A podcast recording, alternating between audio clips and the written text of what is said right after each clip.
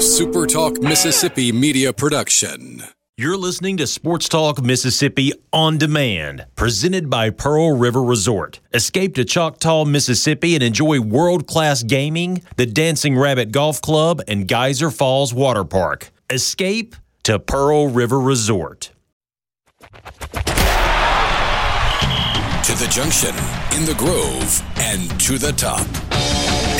This, this is Sports Talk Mississippi. On your radio and in the game, right here on Super Talk Mississippi.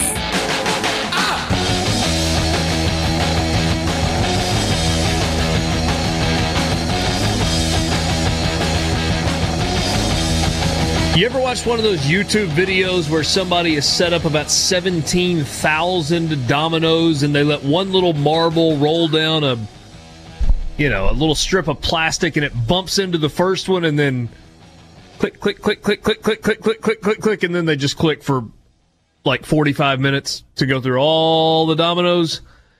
The marble may have just gone down the little plastic slide and knocked over the first domino. And no, the first domino was not the Ivy League saying that they weren't going to play football or, or any fall sports this year. That was not the first domino. We'll tell you what the first domino was coming up in just a second. This is Sports Talk Mississippi streaming at supertalk.fm. Richard Cross, Michael Borky, Brian Haydad, glad to have you along on this Thursday afternoon. The C Spire text line is open to you. 601 879 4395. 601 879 4395. Be honest. You know your business deserves better, so get better with a C Spire business internet and phone bundle backed by real support. See how C Spire can power your success today at cspire.com slash business. Again, that number, 601 879 4395. So reporters at both The Athletic and ESPN almost simultaneously put this news out there. According to sources, the Big Ten has decided that a conference only season for all fall sports, including football, which seems like would be under the all fall sports, but underlined and highlighted, including football, is the most likely outcome College football can be played this fall. Big Ten presidents and athletics directors prefer playing a conference only schedule, which would eliminate some long distance travel and help ensure that their teams are being tested for coronavirus universally. That's according to multiple sources inside the Big Ten and around college football. You mentioned dominoes. The second one is soon to fall. Uh, multiple sources uh, according to a lot of people that cover college football, uh, say the Pac 12 will follow suit and make a similar announcement soon. Think it'll happen today? If not today, um, they say within a couple of days the announcement's going to come. Yeah, I wasn't trying to steal any credit, by the way, from the Ivy League. I, may, maybe I'm being disingenuous in saying that the Ivy League was not the first domino. Maybe that actually was the first domino. Nah. But I don't think right. the Ivy League's decision forced the decisions by the Big Ten and the Pac 12 and the SEC and the ACC and the Big 12. I just don't. No, 0% chance it had any effect on this. Am I crazy for thinking that this is the best route to ensure that we do have football this year? Yes. I think you're not crazy. I'm sorry. I, I mean, you're not crazy to think. No. I think this you're, is you're the, right. the solution that. Tell me why because uh, a lot of things, like you mentioned, it's only 14 teams you have to deal with now. So each league can implement their protocols, and the oversight is much stricter than it would be uh, if you're dealing with teams from other leagues and other divisions, uh, even with FCS teams and stuff. You know that all 14 of your teams are tested a certain way by game day, and in the SEC, in the Big Ten's case, you know they can afford it. Uh, so testing will be accessible and ready, readily available, and you can provide much better oversight as far as testing and coronavirus protocols goes for your teams. Also, you can limit, limit travel. If you look at the SEC West, the drive from Oxford to Starkville to Fayetteville, Arkansas is not fun, but it can be a drive. Uh, you limit long distance travel, or you can anyway, based on how you restructure the schedule. You also why don't you go ahead? Why don't you go ahead and fix the stupid Missouri in the East thing? Yeah, or just have just, them play. Just as part of this, just say Missouri's now in the West. Yeah, and you can do something very similar to what the NFL's doing now. Because let's say the NFL has to delay the start of their season. If they they're not going to push all of the games back to start week one in October, they're going to take the weeks that they missed and put them on the end. So you can develop a schedule, and if that has to change for any reason, you only have to deal with 14 teams rescheduling, and you're the only league you have to deal with you can implement, say, just off the top of my head earlier, I came up with a 10 game schedule over 14 weeks or 13 weeks, giving yourself a lot more flexibility to be able to manipulate your schedule and not have to worry about any other league. It's all your teams, and the commissioner can make the final decision to allow yourself to have as much flexibility as possible. And on top of that, the 10 games that I keep throwing out there that you would play are all interesting. So at least the television dollars and stuff will still be there and be robust when you're playing interesting games every week. So it's not ideal, but you can have a flexible schedule where if there's an outbreak, you can move a game to later on. Or if there's a week where you have to move games or start the season later, it's a very easy decision because it's only 14 teams you're dealing with and you're making the call and making the schedule. You can uh, provide oversight on your testing protocols and things like that, and you can limit travel to just a regional thing. I think this is the best possible way to make sure you play games this year because of all those reasons. Yeah, consolidation is the right word here. That yeah, you're going to put everything. Under, way to say consolidation.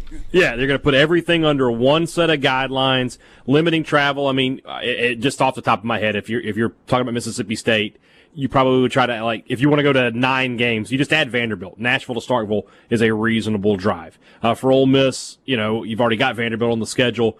I, don't know. You, I don't know. But I'm just saying that they need to make. They're, they're going to find a way to make it work, and this allows the conference to say, "Look, we are setting the guidelines. Everybody has to follow them, and you can feel good about the fact that you're not beholden to what New Mexico is doing and what the ACC is doing and what the Pac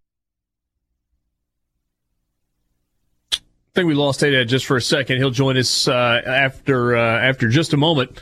601-879-4395 is the number for the C Spire text line. Hey, Dad, got you back? Did I go out? I was I was ranting there. Yeah, it was good you, too. I was yeah, talking you, bad about you, about Borky, about everybody. No, you, you I, were I rolling saying, and then you just died.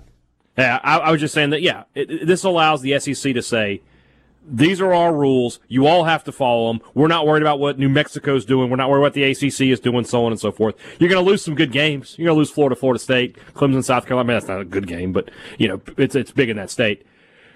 But the SEC will be say, can say we did everything we could do to make it as safe as possible, and we don't have to worry about what anybody else is doing in this situation.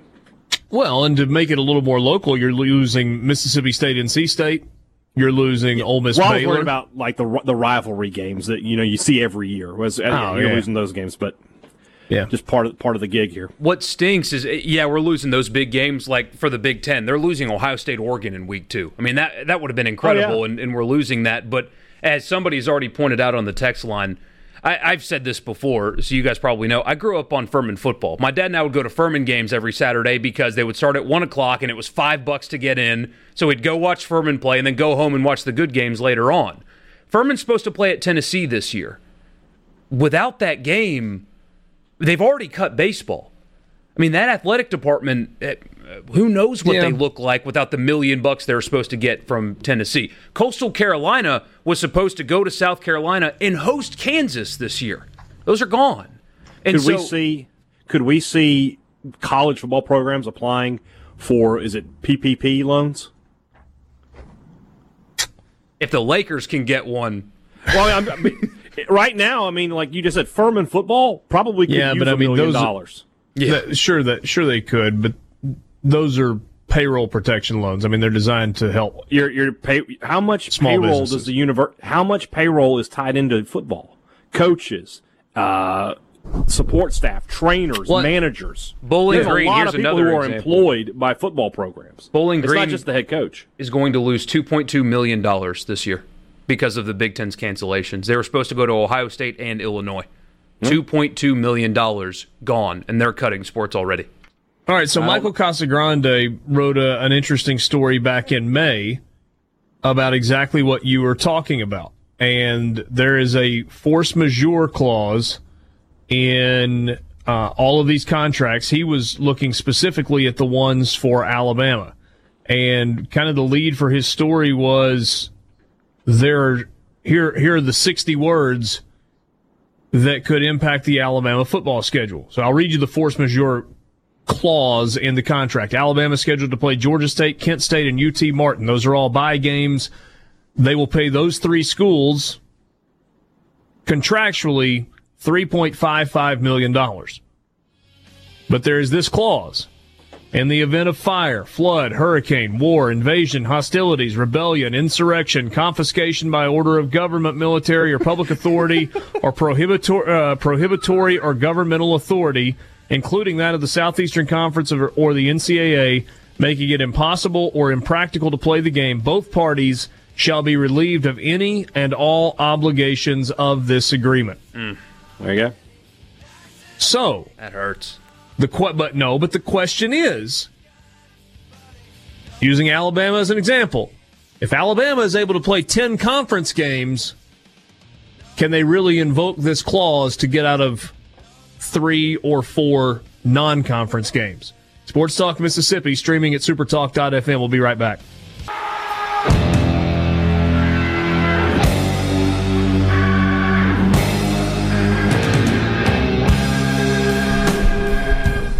there's so many angles to get to and so many layers of this onion to peel back. You had Nicole Auerbach from The Athletic just a few minutes ago uh, as kind of an addendum to the report about the uh, Big Ten going to an all conference game schedule this year, a 10 game conference only schedule in football. Uh, follow up saying that the Pac 12 is going to do the same thing. Borky, you said you saw something a moment ago that said the uh, ACC also likely to do the same thing. Yep. So it's all which, happening. Which and means the Big 12 and, and the SEC are going to do it as well. The ACC also says they'll they'll work with Notre Dame to try to bring bring them up to a full schedule as well. Yeah, they, they already had say, six, so yeah, yeah. So um, they just need to add you know two or three. Should the ACC power play this with Notre Dame and say, "Hey, this is yeah, time, they should time for you to they be a full conference member." Should. Yeah, we'll, we'll, we'll, take care of you. Go or get off the pot. You're, you're now it, we will take care of you if you choose to be a member of the Atlantic Coast Conference. 100% they should do that. Um, which means it's a matter of time until the SEC and the Big 12 do it. There is one thing that's interesting about the Big 12. If everybody else is playing 10 game schedules, they've only got 10 teams. Okay. They're going to play somebody twice? Here's my guess there will be no postseason as we know it. They will like reevaluate things and go to the drawing board. Like individual bowl games, maybe will be allowed to invite teams if they want to to play in their game if things get better by then. I have a feeling the college football playoff, if it does happen, will be forced to expand at least for one year. Because how could you possibly pick four teams when five leagues are only playing each other? Mm, yeah. You might be right. I mean, it, it, if expand not, to what? Six. So you go five conference champions and one at large. That five conference champion and a, a group of five team. An outstanding group of five team. Yeah. I mean, I guess if not, uh, like, I, but but okay. Oh, so that brings up a question. So I mean, we've talked about the fact that the the group of five. I mean, these games are really important for group of five teams. Maybe a little less important for the American Athletic Conference than it is for the Sun Belt, for Conference USA, and for the Mountain West and the WAC for all these buy games. Still important though for the American, but but a little less important. Are those conferences going to play football? can can Conference USA, of which Southern Miss is a member, afford to go down this route and have all of its members play conference only games, a conference only schedule where nobody has the opportunity to go out and play one or two or three or four of these games you get a great big check for. And you might be very limited on your attendance. So I mean, you're you're USM in a situation like this is going to lose a ton of money. What everybody's going to lose a ton of money. There're just some that can afford Some to can lose afford- a little yeah. bit more than others. Yeah. What Conference USA needs to do is get involved with the Sun Belt. Do, do a consortium, Yes, Because, even if it's just for a year. even if it's just for a year, because i- you want to talk about mitigating expenses. The Conference USA is pretty spread out, right? I mean, Southern Yeah. Miss, there's Marshall in the in the conference, what Old Dominion in Virginia, uh, North Texas. I mean, there's there's travel in CUSA that's longer than travel in the SEC, and their budgets are far tighter Sure. they may not have a, an option other than to consolidate or maybe not play at all. Yeah. Because uh, the SEC Well, and, the and the reason I bring that up as part of this conversation, in addition to the fact that you know Southern Miss is a team that obviously is affected by uh, by this, but if you're saying a spot in the college football playoff for a group of five, what's the group of five going to be made up of th- this year? I thought you raised an interesting point in the, in the previous segment, Richard, about how are you going to tell them to do one thing and not the other? Like I was thinking about Mississippi State. How can you say it's okay for Auburn to travel to Starkville, but it's not okay for Alabama A and M to travel to Starkville? It's a shorter trip. How's how is it okay for Florida to go to Kentucky, but they can't go to Tallahassee? You know, it's just it's just one of these things that it's it's it's something that if you if you talk about contract cancellations, I, I'm no lawyer, obviously, but I would see that as you know sort of a you know double standard. Couldn't you justify it by um, league structure? That it's not necessarily about travel; it's more about me, Well, the commissioner of the SEC, in my office, can guarantee that my teams are following these specific protocols, Right. and I cannot guarantee what other leagues are doing. Therefore, we don't feel like it's safe. And with the team, with the with the the FCS teams, and so yeah, I get that, but you know, you can guarantee probably that Clemson's doing the same things that South Carolina are doing. Not that these are not that these games need to happen for financial consideration, but Well, and, and see, I I a think thought. that's where it's not an issue. Hey, Dad. I, I mean, I, I don't think NC State and Mississippi State are going to go after each other for whatever the terms of that contract are. And frankly, there probably are no the, no payout unless it's just like you know cover each other's travel expenses when you do it, which I, I don't even know why you would would handle it that way. So so that's not an issue. The issue is Alabama A and M coming to Starkville and the seven hundred thousand dollar check that they were going to get as a result for coming and playing in that game. There is an argument to be made that Power Five schools hosting Group of Five schools in these buy games should do what is right, and what is right is to pay those guarantees. That's a really big ask right now yeah. because I, I understand it's an economy of scale and you're talking about bigger revenue pieces, smaller revenue pieces, whatever. Nobody, maybe with the exception of Georgia in the SEC, has really got the ability to just stroke a check for three and a half million dollars to cover all the buy games that don't happen. And the reason I say Georgia is because going back to when Damon Evans was the athletics director at Georgia, they started building a rainy day fund that is unrivaled in the Southeastern Conference. I think we talked about this a little bit yesterday. There's going to be some some creative math done. That some some teams are going to have to tap into their endowments, their university endowments. They're just going to have to find a way. But but that And- and- option and call- doesn't exist, hey Dad, for most places. Not for most. Pla- well, well, well, what you're saying though, right there. If, okay, we got to do the right thing and pay these guys this money, but we really don't have this money. It's gonna it's gonna come from endowments, and they're just gonna have to figure out ways to make it work. It's gonna they're gonna have to look at it almost as the university is going to give the athletic department an interest free loan for a year. I understand that, but the universities are hemorrhaging money as well this year. And, and when when I say it can't be done, I, I'm not saying that there's not some sort of creative accounting. But when you say pull money out of an endowment to pay for things, there are there are it's not laws, but there are bylaws Right, that right. government how endowment money can be spent. You can't do anything to reduce the principal. In fact, usually you're limited to a percentage of the gains in a given year that you're allowed to spend so that that can continue to grow in perpetuity. Right. They'll figure something out. I wonder if, if they if you could negotiate I mean, they, they will. You know, they will. if you could do like a good faith agreement, if you will, using the Could, Furman, Tennessee example, like, hey, we were supposed to pay you a million two, but that was because we were going to put ninety thousand people in our stadium. We'll give you six hundred and fifty k.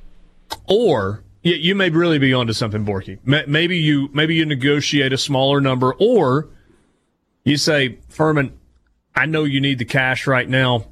You're not getting the cash right now, and if you want to sue us for it, you're mm-hmm. welcome to. But it's going to be tied up in in court for years. What, What if, if, we they do call this? JG Wentworth though? Well, maybe maybe so, but it's still going to be tied up in court for a while. So what if we do this? What if we write you a check for two hundred fifty thousand dollars right now, and we agree to play you two more times in the next decade? for a full buy game price. Yeah, yeah. yeah. Yeah, like, like, like we'll, we'll go ahead and schedule another game with you in addition to writing you a check for a small amount right now. That's probably how the majority of these things get worked out. Right? And they can Wait, wait. probably at least survive on a check like that. It would be tough, and they'll have to make cuts probably and stuff, but it won't kill them. Right. Right. Well, Yeah, and, but, but that makes but, but sense. You're, you're not trying to be the big bad guy, but but you say to them, I mean, if you want to go to court over this, we can. We kind of believe in our pockets you. side. yeah. Say what? And they've got deep. We've got deep, deeper pockets than you. Yeah, We, yeah. It's like we're, we'll- we'll we're, get we're better willing to fight this in court, and we believe that there's a really good chance that the judge would side with us, and we won't owe you anything. In which case, you would be, in addition to the buyout, out the legal fees associated with this as well, or you might win, but you're not going to get the money for two or three years because this thing's going to get dragged out forever anyway. So instead of going down that road, let let's come to an agreement that that helps us out, but also helps you out, and will allow us to just wash our hands of this during a global pandemic. Or that spring game idea we throw around out there can happen in March. Maybe so. All right, guys, I've started um, pulled out the old composite schedule, and we got to figure out um, a couple of games for everybody. Kind of feels like they're going to rework the entire thing, doesn't it? Well, what do you mean?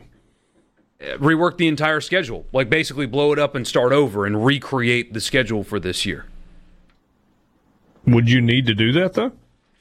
Wouldn't you want to like give yourself a little more wiggle room in terms of bye weeks, you know, in Yeah. case somebody has. You know, Oh yeah, no, no, no. I'm, I'm just talking about in terms of opponents. Oh yeah, Oh, for sure. Yeah. yeah. Um, have Missouri play two more teams in the West, or like you said, just how about we finally get smart, put them in the East, uh, or put them in the West and Auburn in the East, and we just keep on plugging. But Which I guess if you do that, then you've got to uh, you do have to kind of blow everything up. Is this going to be? Is this going to be the, the the like another moment here where a lot of things change? Are we going to see some changes like this, like Notre Dame finally having to jump in to a conference, like Missouri finally coming over to the West because it just makes more sense for travel purposes? Feels like it could, doesn't it? Yeah. You talked about Should we feel dominoes sorry a minute for our- Should we feel sorry for Arkansas fans? Well, they're losing out on Notre Dame. They, they, eh. Yeah, because you remember a couple of years ago they were supposed to play Michigan, and Michigan just kind of blew that off. Like, yeah, we're not playing that game. Whatever. Here's two million dollars. We're going to play somebody else. And now they're supposed to go to South Bend. I mean, that's a once in a lifetime trip for most programs and most fans, and they lose out on that opportunity as well. Kind of a bummer for them. yeah, it is. So, uh, I mean, what are you what are you thinking as you look at all of this? I think I, re- I think you have to blow it up and start over, which is okay because oh, and on top of the things that need to change, I think the NCAA should for one year uh, allow uh, freshmen to play and preserve a red shirt and play as many games as they can. Because That's if another idea, yeah. if we're going to be dropping uh, players because they may have come in contact with somebody that may have coronavirus, if they have to sit out for games, we need to let the full complement of scholarships be available for teams.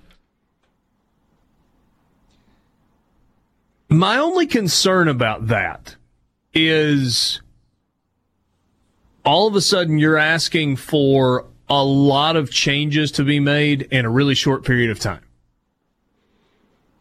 And generally speaking, college athletics and the powers that be at the NCAA are not real good. Like nobody moves quickly.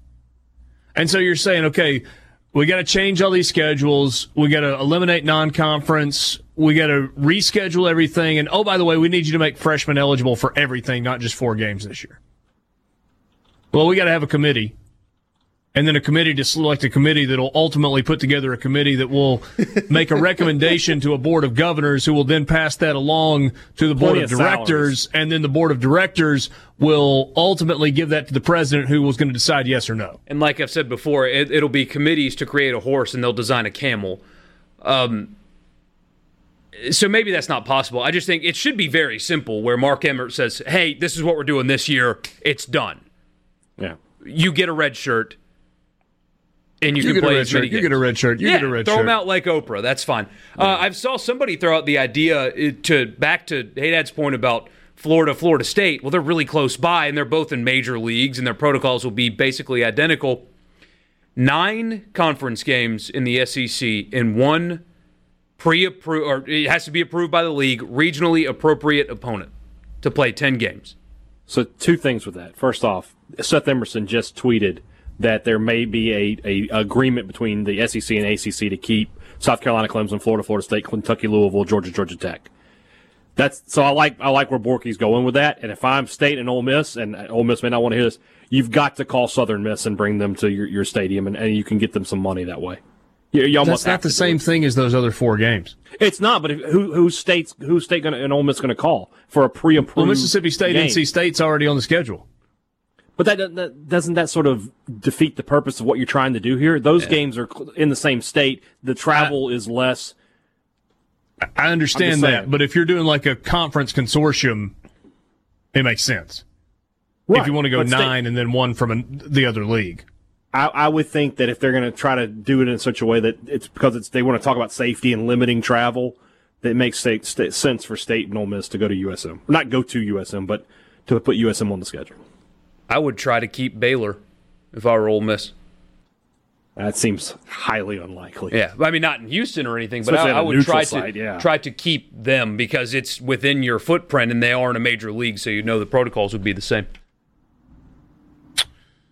So here's what you've got in terms of the schedule this year. We, we've looked at it a bunch of different ways. By the way, let me let me hit the. I don't think we've done this today. Let me hit the C Spire text line. A lot of thoughts coming from you, and don't want to exclude you. 601-879-4395 is the number for you to be a part of the C Spire text line. Uh, Darren and Jackson and another say Memphis. I mean, Ole Miss was. Let's just be honest for a second. There are a lot of people, Ole Miss fans, that just don't want to play Memphis. Period. Like be done with it. Fans don't like the trip, don't like going to the Liberty Bowl, whatever. All of that aside, this ain't the year you want to play Memphis. Whether you're Ole Miss or Mississippi State, okay? They may be the best group of five team in America. Hey, Dad, I know we talked about that not too terribly long ago, and you're like, well, you're still supposed to beat a group of five team. I'm not disagreeing with you. I've seen it go the other way against some pretty good Ole Miss teams.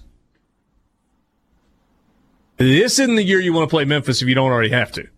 Just saying. I'm just saying. I like my idea. I'm going to call Sankey uh, after uh, after the show and let him know that he needs to play a 10 game schedule.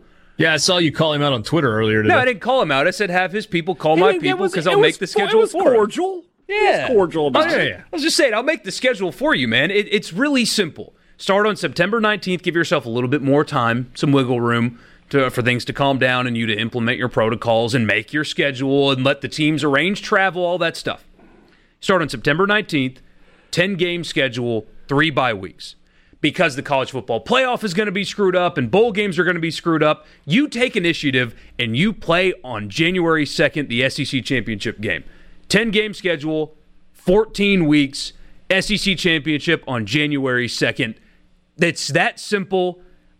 I don't understand the January 2nd SEC championship game piece of this. Why not? It's two weeks after the season would end, and it's January 2nd.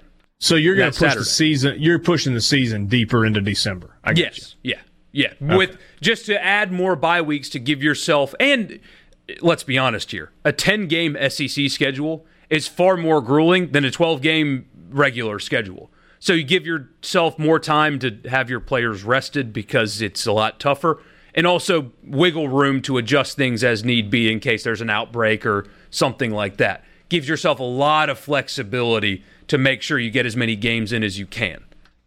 The only I issue asked I would earlier- see there is the only issue I would see there is, you know, the the, the fall semester will end, and I state I know this happened in Mississippi State. I remember Fred Smoot had this had this issue that you might have guys become academically ineligible for three or four games. You know, it, it happens. True statement. you're not wrong. Look, if you become academically ineligible this fall semester, Uh, you, you got no one to blame, but I well, got not even- no sympathy. yeah, None. yeah, no doubt, no doubt. But I'm just saying. Um, I said, should we feel sorry for Arkansas? Richard and Wiggins said, it's hot. They are without flannel. Flannel. They are feeling sorry for themselves. Uh, will the SEC add more conference games this year? Tony and Tupelo. Yeah, probably so. I mean, that's kind of what we're talking about here. Normally, you play eight. Talking about the possibility of uh, of going to ten, but only playing conference games. So you would be minus two overall, but plus two in your league. Here's what the schedule looks like: Florida, permanent opponent is LSU, plus they play Ole Miss this year. Georgia plays Auburn every year. They've also got Alabama. Whew. Kentucky has Mississippi State and Auburn this year. Missouri has Arkansas every year. They have Mississippi State as well this year. South Carolina's got Texas A&M and LSU. Tennessee has Alabama and Arkansas. Vanderbilt plays Ole Miss every year. They have Texas A&M as their rotating Western Division opponent this year. So, Texas A&M was so happy they had such an easy schedule. Nope, you're picking up two more conference games and you're dropping all your your your cookie dough uh, non-conference. um, so we've got to add two more games to every team, every team schedule. We will attempt to do that over much of the remainder of the afternoon and see if we can uh, come up with something that feels like it makes sense.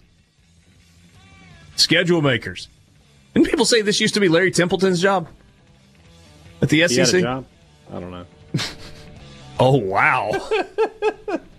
Sports Talk Mississippi. We're keeping it out of the red. We're back with you after this.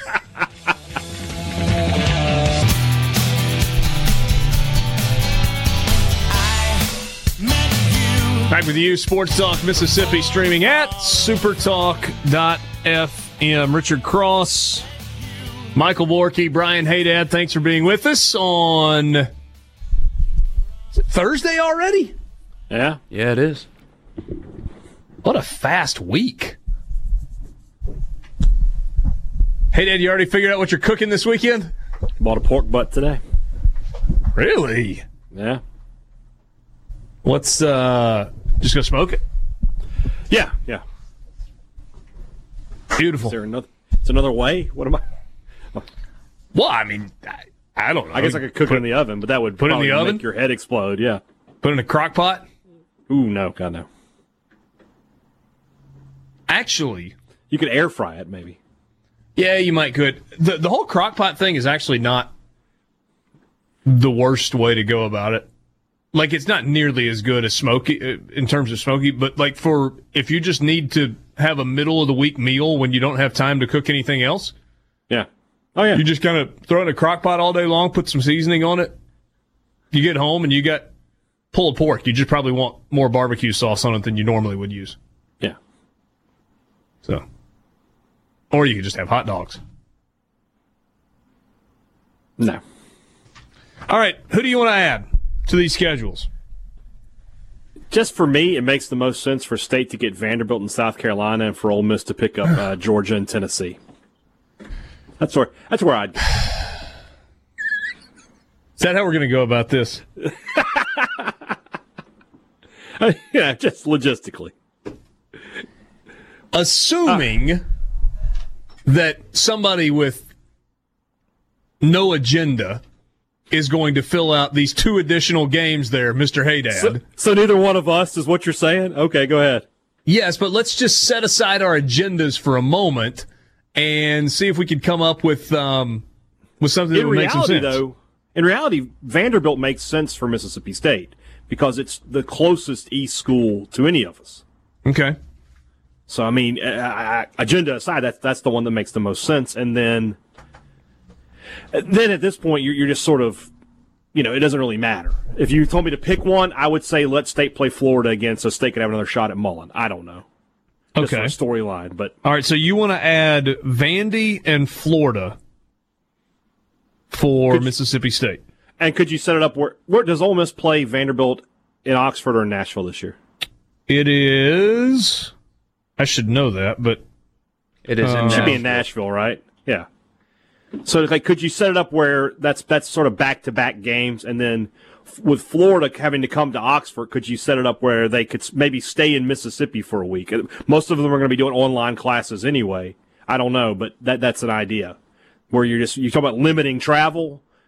Keep Florida in the state of Mississippi for a week, and they play at Oxford It- and at in, in fact, Ole Miss plays at Vanderbilt on October 10th, and they host Florida on the 17th. there you go. So yeah, you could almost make that work. I don't know. Borky, who do you add for Ole Miss? It's got to be two teams from the East. Well, everybody in The- the, the- West will want Missouri just from a regional and Missouri is but coming to Starkville, so there, there, that that would work in what I'm talking about here. Missouri uh, would be the most practical. Uh, Missouri or Georgia, if you want to try to keep travel down to a minimum, that's the two. Missouri, Georgia, South Carolina uh, would be the most accessible. Might go Missouri and Tennessee. Oh, I forgot about Tennessee. It's kind of a negligible drive between Tennessee and, and Columbia. Yeah, it's about six hours to both. Man, Columbia, Missouri's probably more like seven, and Knoxville's about six. So yeah, I mean, it, both of those are drivable if you had to do it. What? Who do you give Georgia from the West? Because Georgia already is playing Auburn and Alabama. LSU, This is just just, just screw them totally. Let's add LSU and Texas A&M. Good luck, Georgia. I'll tell you what, I'll tell you what, Georgia. If you go undefeated on that schedule, you could have a national championship. No playoff required. None necessary. Yeah, I mean, you, you might make an argument based on kind of trying to balance the schedule out that Georgia, given that they already are playing Auburn and Alabama, they should get Arkansas. they should get Arkansas or Ole Miss or Mississippi State as one of their two additional. Yeah, Um, LSU's got Florida and South Carolina so far from the East.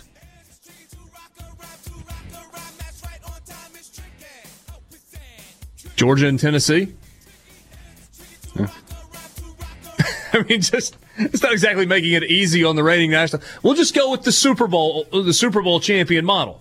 You win the Super Bowl, you have the most difficult schedule in the NFL the following season, so Georgia and Tennessee, then yeah, and we don't feel sorry for you. or Kentucky, maybe. I don't know. Yeah, maybe so.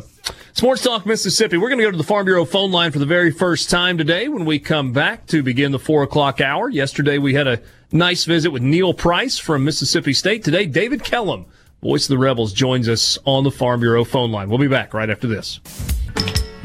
C Spire text lines open to you 601 879 4395. 601 879 4395. Want double the data for the same dang price? Now, all prepaid by C Spire plans get double the high speed data through the end of the year. No bull, just better wireless. Learn more at cspire.com slash prepaid. Richard Cross, Michael Borky, Brian Haydad, and now the voice of the Rebels, David Kellum, joins us on the Farm Bureau phone line. Check out favorites.com and go with the home team, Mississippi Farm Bureau. We, we talked to uh, Neil Price yesterday and says kind of a strange spring, and he doesn't even do baseball. So, no, so ha- he had for years down. when he was at Kentucky. You know, he did baseball for several years. For, for you, baseball since 1978. You and I were just talking there. One year since 1978 where you didn't do it, and that was because of other work obligations. Right. This must have been a really weird spring for so you. So 86 to now has been nonstop springs, and it, it was weird. You know, I went for about two weeks where I was, you know, miserable because we were off to such a great start, and it was like, no, this isn't happening. And then after you kind of get through those two weeks, I told Coach Bianco this. I have him on uh, Reb Talk tonight, and we talked about an interview last night. Once I got through those two weeks, uh, then it was it was sort of like, well, this isn't too bad, and had to just get to spend weekends at home because those of us that do three sports, you only get like three weekends all year out of the ten months where you are at home. So that was good. And then Mary's honeydew list got really demanding, and so I was like missing games after about four four weeks of that. But yeah. no, we've had a great spring and, and, and turned it in some travel and visiting our daughter in North Carolina, different things. But boy, I missed it, man. I, I told some people I, I don't want this to last forever and I don't need this to last forever. but it's like, oh, this is what weekends are like. Right. my, right. my kids remember my right. names. This is kind of cool. Right. And then next year, if everything gets back to normal, they're going to wonder, where'd daddy go? You yeah. Know? Yeah.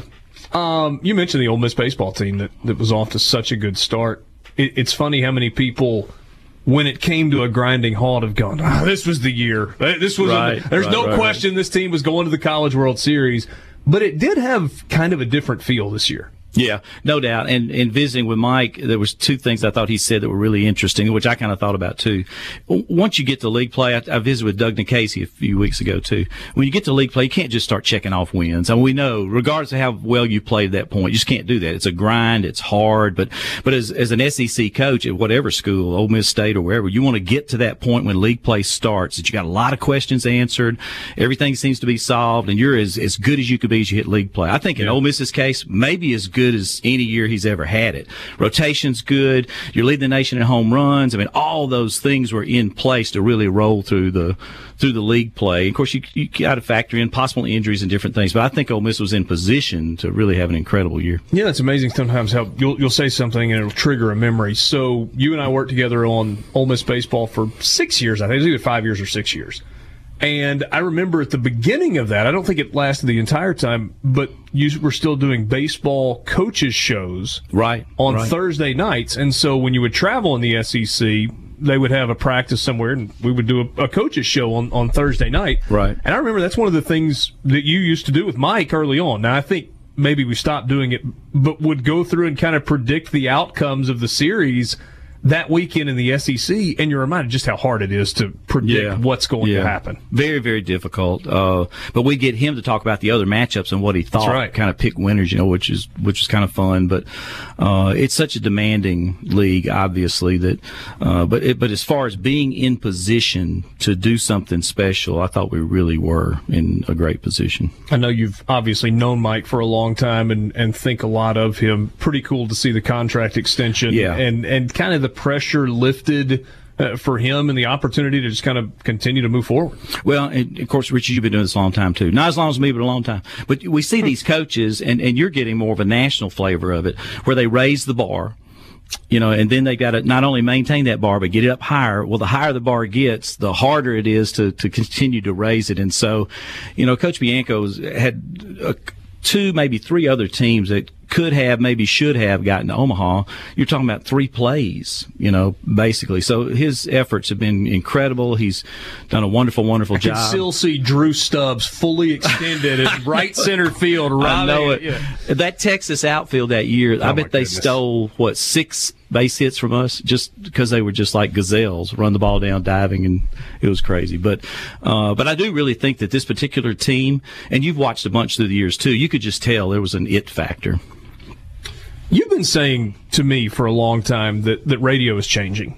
The, Yeah. And and it's I mean you you look around and it's the way that we consume content. Some of it is app, so much of it's video based. But the the more I've been around it, the more I'm convinced that radio's never going away. No, I don't Do think you so. with that? Yeah, I agree. Uh, primarily because it, it's always been a staple in the automobile. There's people driving around listening to us right now. If it was, if they watch the video version of this, they might run into somebody, you know? Uh, so uh, you've always got that aspect of it too.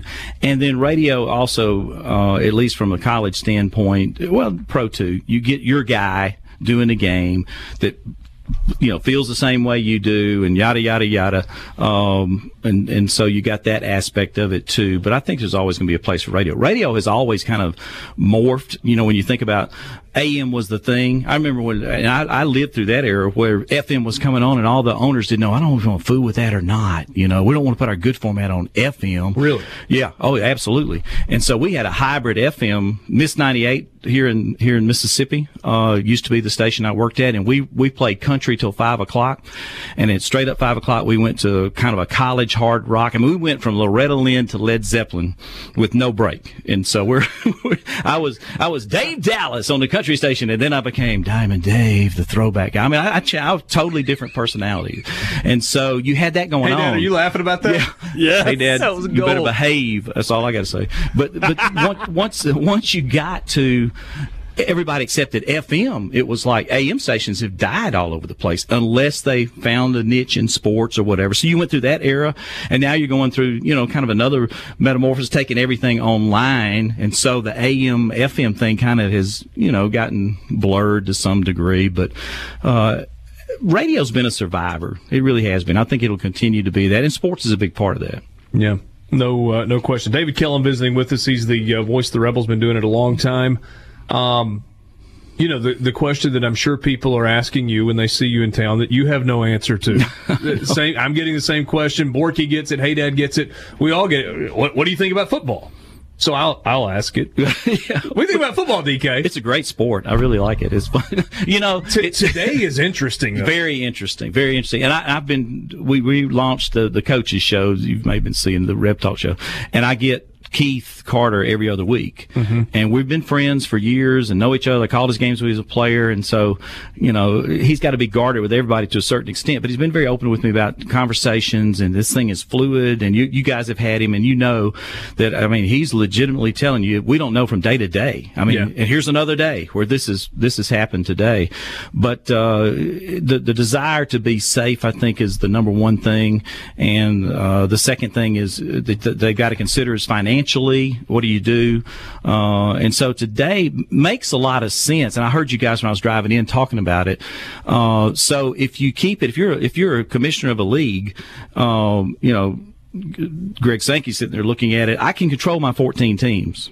We can talk and we can make sure we're all on the same page. I really can't deal with a non-conference opponent or a team from another conference, even though that other conference may be doing just as good as we are Sure. on testing, et cetera, et cetera, et cetera. So it makes a lot of sense just to stay within your, within your conference. I was picking at Richard guys for, I came on. I said, you guys talking about all these matchups. You're missing the boat. We need Mississippi State, Ole Miss twice.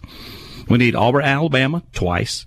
Florida, Georgia twice. Do them all as home and away. Arkansas, Missouri, twice. Home and, uh, you know, 50,000 they couldn't go the first game, get to go the second game.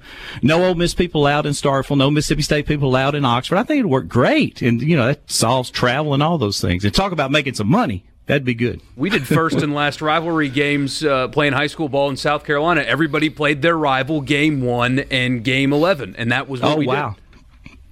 Yeah, I was just kidding, but who knows? We, we may see some of that happen. And that would knock out one of the two with uh, most of the schools, at least. Hey, I'm not sure there are any outlandish ideas at this point. No, I, I don't either. And I think uh, you guys are kind of on target. I do believe you're going to see a delay. We're going to lose some of those non-conference matchups if this all comes to be. Yeah. And I think this is a major step. Kind of read between the lines. This looks like this is a step uh, between, uh, you know, trying to do it normal and pushing in the direction that we can have football you know, in the in the fall as opposed to having to wait till January. And if you push back two weeks, you give yourself a little more time to get past this kind of right. Th- this round of spike in, right. in the coronavirus. And a- as bad as it is right now, it does feel like you've gotten to the point where all of the states, really across the country, but especially in the southeastern footprint, okay, realize it's serious. We got to do the mask thing. We're putting some ordinances in place, and hopefully, if you're talking about ten weeks out you got a chance to bring those numbers back. Down. Yeah, you're just gaining some days, and uh, it's day to day as is. Uh, as far as bowl games and you know the conference championship games and all that kind of stuff, I don't know how that would all yeah. fall in place, but at least you would have a ten game season against your conference opponents. Visiting with David Kellum, the voice of the Rebels, he's going to hang with us for one more segment. We'll switch gears and uh, we'll talk with him about process, what goes into preparing for a uh, for a broadcast, and maybe some other things. You got a question for him? You can send it to us on the C Spire text line 601 879 4395. We're back after this Sports Talk Mississippi. You know, when you group think things, sometimes you get to an answer that makes a lot of sense. And uh, Vince Ferrara, who is in Knoxville on uh, one of the sports radio stations there, uh, used his brain instead of just throwing stuff against the wall. He said, Well, what if we just look at the crossover schedules in the SEC for the next two years and pull those teams into this year's scheduling model? And now you've got something that makes a whole lot of sense. So, we will uh, we'll look at that coming up. Continuing our conversation with uh, David Kellum on the Farm Bureau phone line. Check out favorites.com and go with the home team at Mississippi Farm Bureau. Uh, appreciate, by the way, I, I, know this is the time of year where you check I, out from a microphone for a little while. I do. Uh, I feel like I cornered you and uh, you didn't feel no like problem. you could say no to me. So thanks for hanging out for a little while process. Uh, I, I, think people are, are intrigued by this. You, you, don't just show up and do a game. There's a, a lot of work that goes into it, especially in football. Um, as I've talked to people about our relationship mm-hmm. through the years, whether it's speaking engagements or whatever, I, have said, you know, the thing that I learned more than anything else from David Kellum was how to prepare for games. Right. So right. let's start football first. When you're getting ready for a football game, what is your process starting on Sunday or Monday, all the way up to game day? Well, one of the things I've been pretty consistent at is I'll record all the other games, and on Sunday I may catch an NFL game here or there, but I sit there and fast forward through all of the SEC other opponents to get a feel for what happened that weekend. It's real easy to look at highlights and all, but I actually take the game, which is an all day, all night process, drives my wife crazy. But uh, especially early in the season, we're playing nine. But I'm I'm pretty good at getting about ninety percent of that done, and I have a twenty-one nothing rule, uh, twenty-one point rule. If mm-hmm. if the mm-hmm. team gets up twenty-one points, they start substituting. I don't care anymore. So I just kind of watch watch those games to that point. There's been a couple of times somebody's come back from being down 21, but not too many too many times. So I do that. That kind of gives me a feel, uh, and then I'll get into uh, prepping for the opponent and to go back to that particular team and maybe go look at the last three games again. Uh, I know Harry does this pretty good too. He's really good about watching uh, the opponent, getting a feel for it. He even goes to the the coach's office and, and sees their breakdown tape, which is great. Uh, the, Harry spends much more time in the X and O's part of it. But I do it then for my depth chart standpoint. Uh, I know the sports information departments give you depth charts, but I'd like to see what actually happened in the course of the game. Who came in for who? Did they move this guard over to this left tackle? And uh, a couple of times in the course of the game. I know that's tedious and all, but it, it, pays off somewhere in the course of the game. So I'm, I'm pretty good at, at, at really watching the games, then develop the depth chart. Depth chart takes two or three days.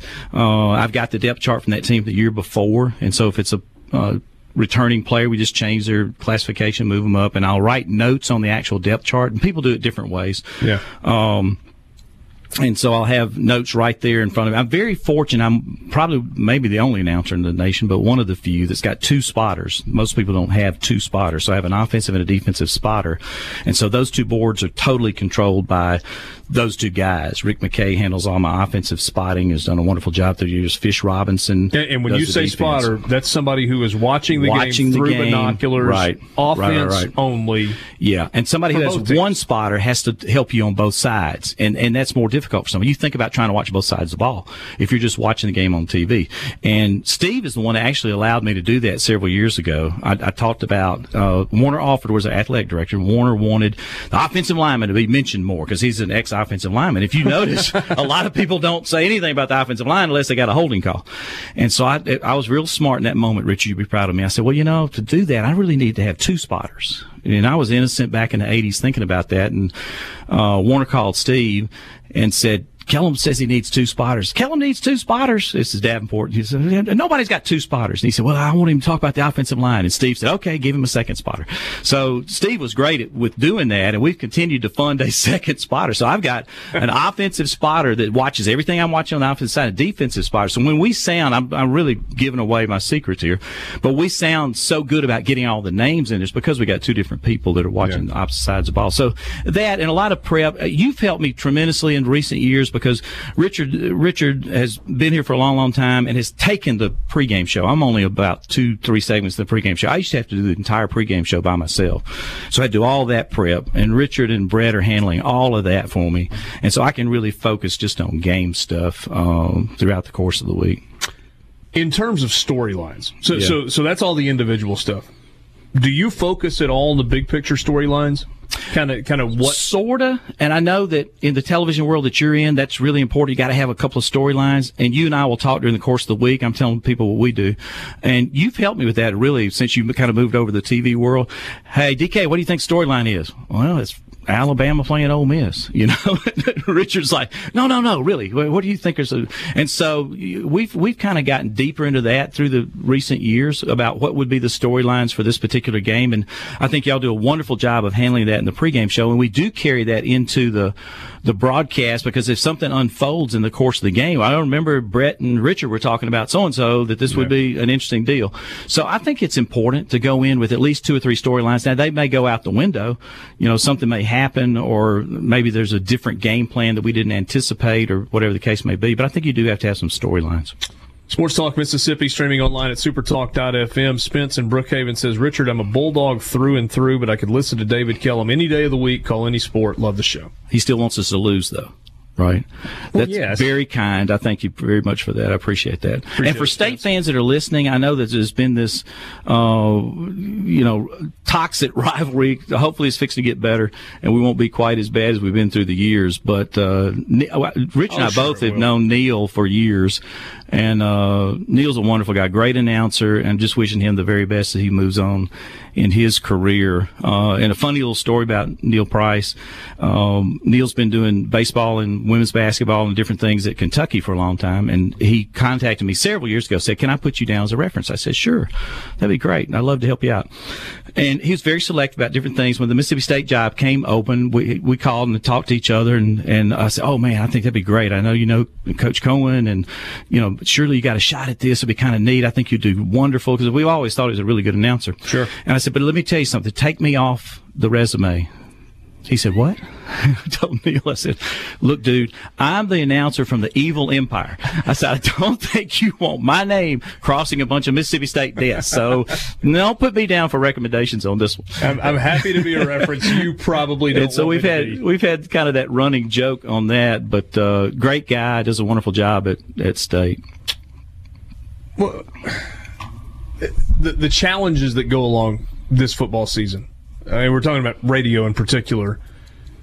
Is this a year where radio is going to be more important than it has been in a really long time? I mean, you're going yeah. to have a television aspect, yeah. Not everybody's watching. Could be. I mean, those people that are not at the games, if we we have some you know situation where it's half full, twenty five percent full, they got to go to TV and radio, and some percentage of those will be will be radio. So yeah, I would think the impact would be greater. And and I've also thought about different things like okay, if we're only fifty percent or even less than that, so we go twenty five percent, or we got to play with no fans, how's that going to sound on the radio?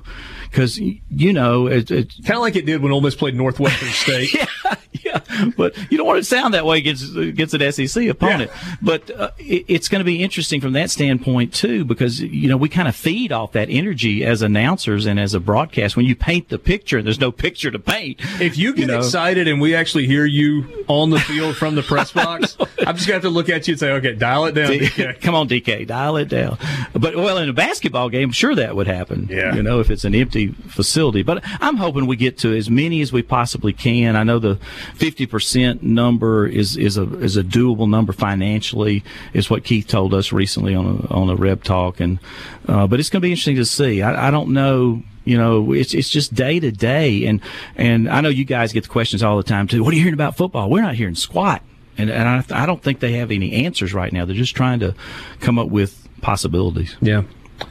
Do you think there's more risk for basketball even than there is for football? I do.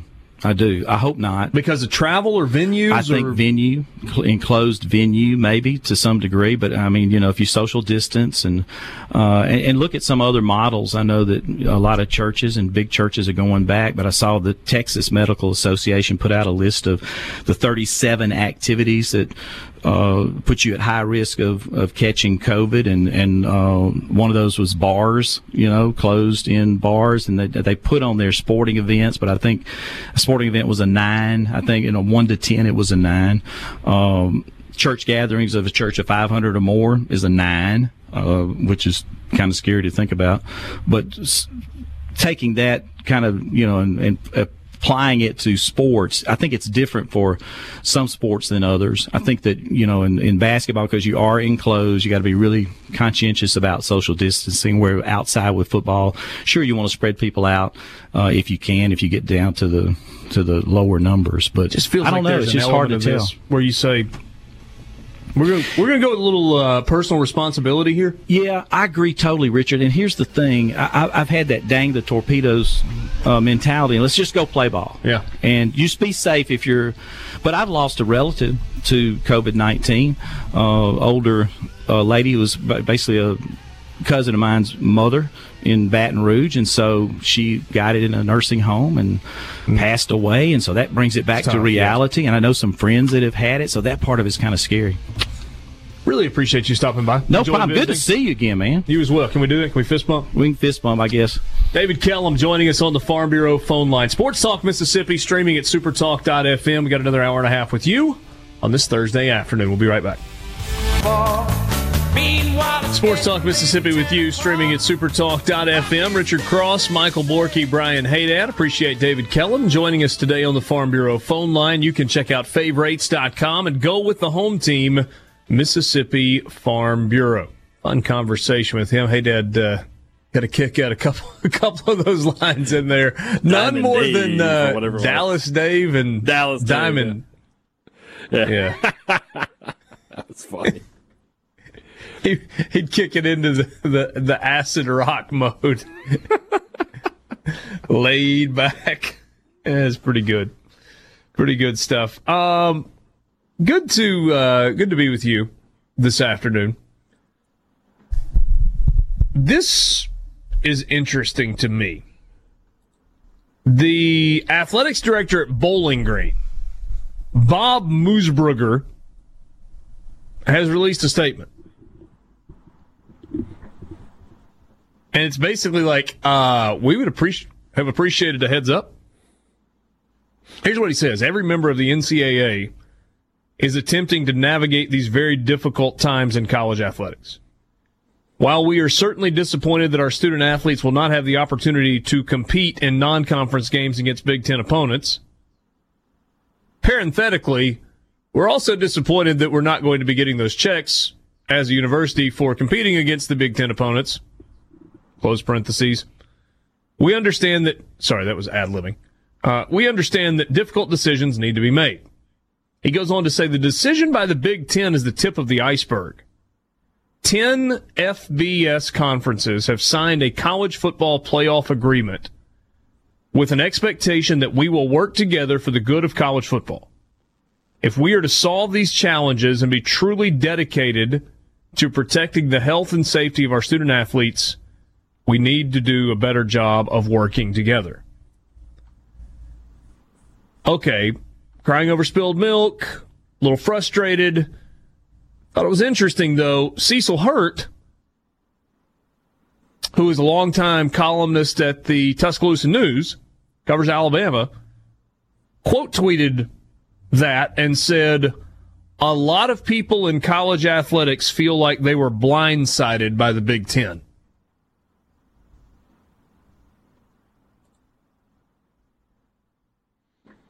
That's interesting to me. You shouldn't be blindsided by any decision that was made by anybody right now.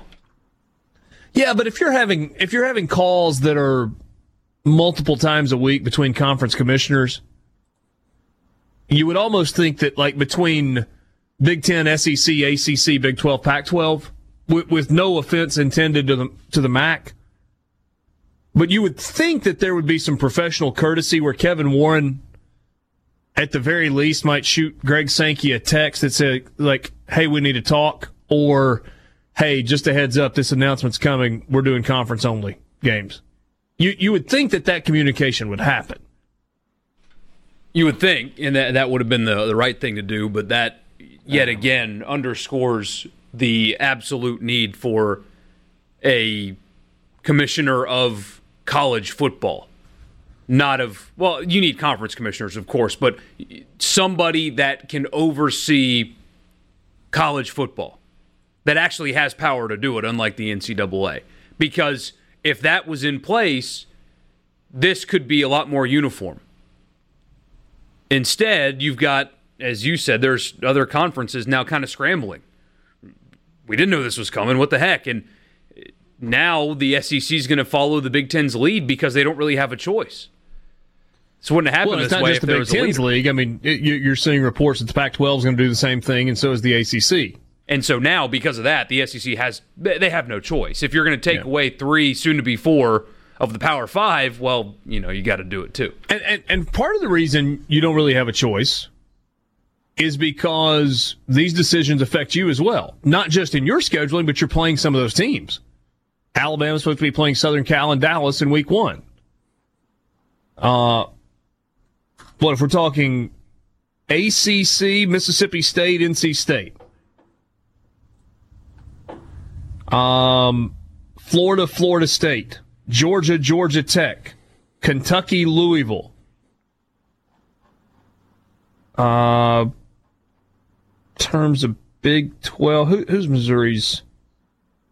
No, they got BYU this year. Um, just kind of look at uh, Tennessee, Oklahoma. Okay, that's not affected yet, although it probably will be. Vanderbilt, Kansas State, not affected yet. Ole Miss, Baylor, not yet. Auburn, North Carolina, that's affected. That's week two. And that's one of those classic games, right? That's one of those where Auburn's getting a big check for playing in that, Yeah. in Atlanta. LSU, Texas. Not yet, but feels like a goner. To me, that's the biggest bummer of all of them. I don't. You may think I'm crazy for that. Uh, Texas A&M, Colorado, Pac-12, week three. So you got a bunch of games involving SEC teams that are affected by the three leagues that so far have said that's how we're going to do it. Yeah, and that's why you need to go ahead and do it and play uh, 10 or more if you can, but 10 seems that's the number I keep going back to because any less than that um, you're not exactly maximizing revenue, but are you really going to ask your teams to try to figure out how to play 12 games total and also ask your players to go through a 12 game rigorous conference schedule? I don't think that's going to happen either. You can reduce the amount of games you play, but also make every week interesting. There's no more week where the SEC has Samford and Georgia State and East Tennessee State and Chattanooga and uh, Rutgers on the schedule. Um, just kidding. You don't have that anymore.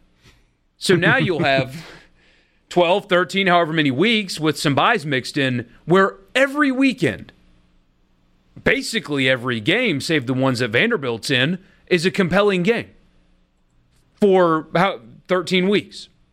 And so you can it sucks that you're losing Auburn, North Carolina. But instead you can add Auburn, Florida. just as interesting. And that happens all season long. So we're losing those games, and that stinks, but you can add a lot more. The, the conference only schedule in the SEC, especially, is really, really cool. I don't want it to be every year, but for a one off, this would be awesome. It's going to be as much fun as we can possibly have under the circumstances, I would think. I mean, it should be a really, really cool. It, it sucks that it's happening under these circumstances, but it should be really cool to watch. Yeah. Okay. So Vince Ferrara, uh, I told you earlier, Borky sent this to me on Twitter. Said if conference only, he's a sports radio host in Knoxville. Says if conference only college football comes to SEC in a ten game season, the two added games could be the 21 and 22 crossover games. Cleanest solution with alternating home and away games. East home in 21, West home in 22. That makes all the sense in the world, by the way, to do that. Just take your next two, add them onto this schedule, be done with it. So here's what that would look like. In addition to its current schedule, Florida, holy cow, Florida already has LSU and Ole Miss. They would add Alabama and Texas A&M. Hey, well, come on, hey Dad, give it to me. Ooh. Well, gotta play ball. Half teams are going to win, half teams are going to lose. Georgia says, Thank you very much. I like this idea. They add Arkansas and Mississippi State. Kentucky adds LSU and Ole Miss. Ooh, Missouri adds Texas A&M and Auburn. South Carolina adds Auburn and Arkansas. Tennessee adds Ole Miss and LSU. Vanderbilt adds Mississippi State and Alabama. Go to the West just to make it easy. So Alabama added to their schedule Florida and Vanderbilt. Oh, well, you know. Arkansas adds Georgia and South Carolina. Auburn gets South Carolina and Missouri. LSU gets the addition of Kentucky and Tennessee. Mississippi State would go to Vanderbilt and would host Georgia. Ole Miss would go to Knoxville and host Kentucky. Texas A&M would go to Missouri and host Florida. Not joking this time, somebody does need to send this to the SEC office. Just, hey guys, here's a model that you can add a couple games after that makes sense. My guess is that they probably already have modeled this out. You say that they were taken occasion. by surprise today. Yeah, they uh, were blind. So they didn't know this was coming. Cecil Hurt said lots of people in college athletics were blindsided. What are they talking about on these be, daily phone calls then? Recipes? yeah, well, blindsided that the announcement came, not the content. I mean, let's not pretend like. I mean, they've been modeling things since March. And there's a model in place for this. It's probably not one that they thought they were going to plug in on July 9th. Sports Talk Mississippi. Streaming at supertalk.fm. We'll be right back.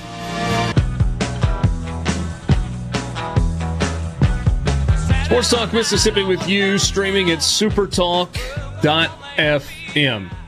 Today's show's kind of been one big college football fix, but we will uh, give you specifically the college football fix coming up in uh, about 10 minutes to uh, get started in the uh, 5 o'clock hour.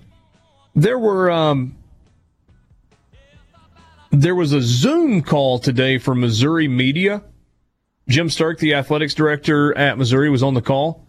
And it's funny how after two hours of conversation, a lot of this feels like old news or or news that doesn't make as much sense as it did earlier. But I mean, this was happening in the hour leading up to the show.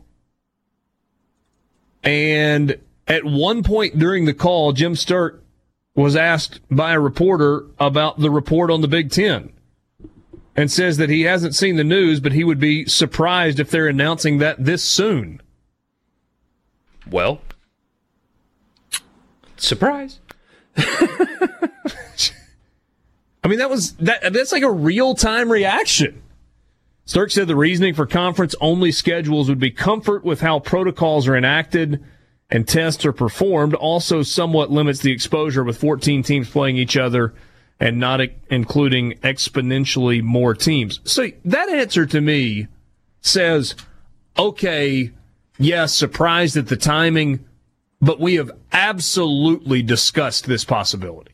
Yeah. I mean, we talked about it last week, right? I, I, asked because someone had told me they were discussing it, and you said, yeah, that's at least been something that they've gone over. So, yeah, they're prepared to do it. And I, was thinking about this earlier today as well. I mean, we know the optics around college football creating a bubble for, quote, amateur athletes. Uh, the optics would be very bad. But I, am so sick of optics yesterday. I wanted to rant about it. I'm glad you cut me off because it would have been a lengthy one. Um, college football has never really cared about optics. Penn State had Jerry Sandusky and Joe Paterno on staff for decades and then hired James Franklin. And they still put 100,000 people in their stadium and are considered a blue blood in the sport. So optics aren't really a problem in college football. But when you have campuses that are going to be mostly online, but they're going to have students around and they're going to have very few classes, but classes that are open nonetheless you can, in theory, keep your team in some kind of a bubble without calling it that for an optics purpose. Because if campus is very low key and classes are, if they're all in person, which there won't be many, very few students, you kind you know where they all live. You can kind of control what they're doing and where they're eating and where they go. And there's not that many students around, so it's not like the nightlife is going to be crazy. And suddenly you've kind of created a bubble without telling everybody that's what you're doing. Yeah. You know the the effects of of this whole thing, and Borky, I think your point about optics are, are good. I mean, the optics of this, what the big conferences could potentially be doing to the smaller conferences, not great, but it's just the reality.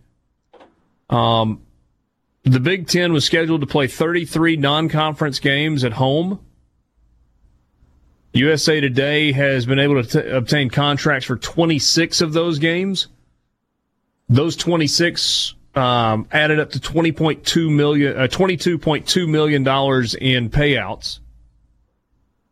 We heard the conference, uh, the quote from Bowling Green's athletics director a little while ago. Uh, he's got reason to be upset. They were due 2.2 million, a million two for playing Ohio State on September 5th, and a million bucks for playing Illinois two weeks later. Schools from the MAC stand to lose $10.5 million from games against Big Ten teams.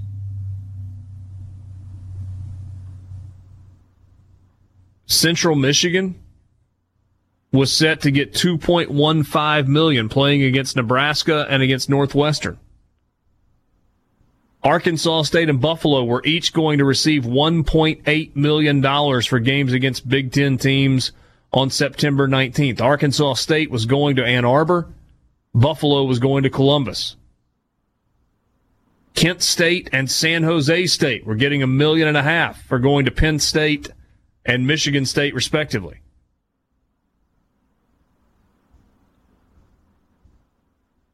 It's what the budgets are built on for these schools.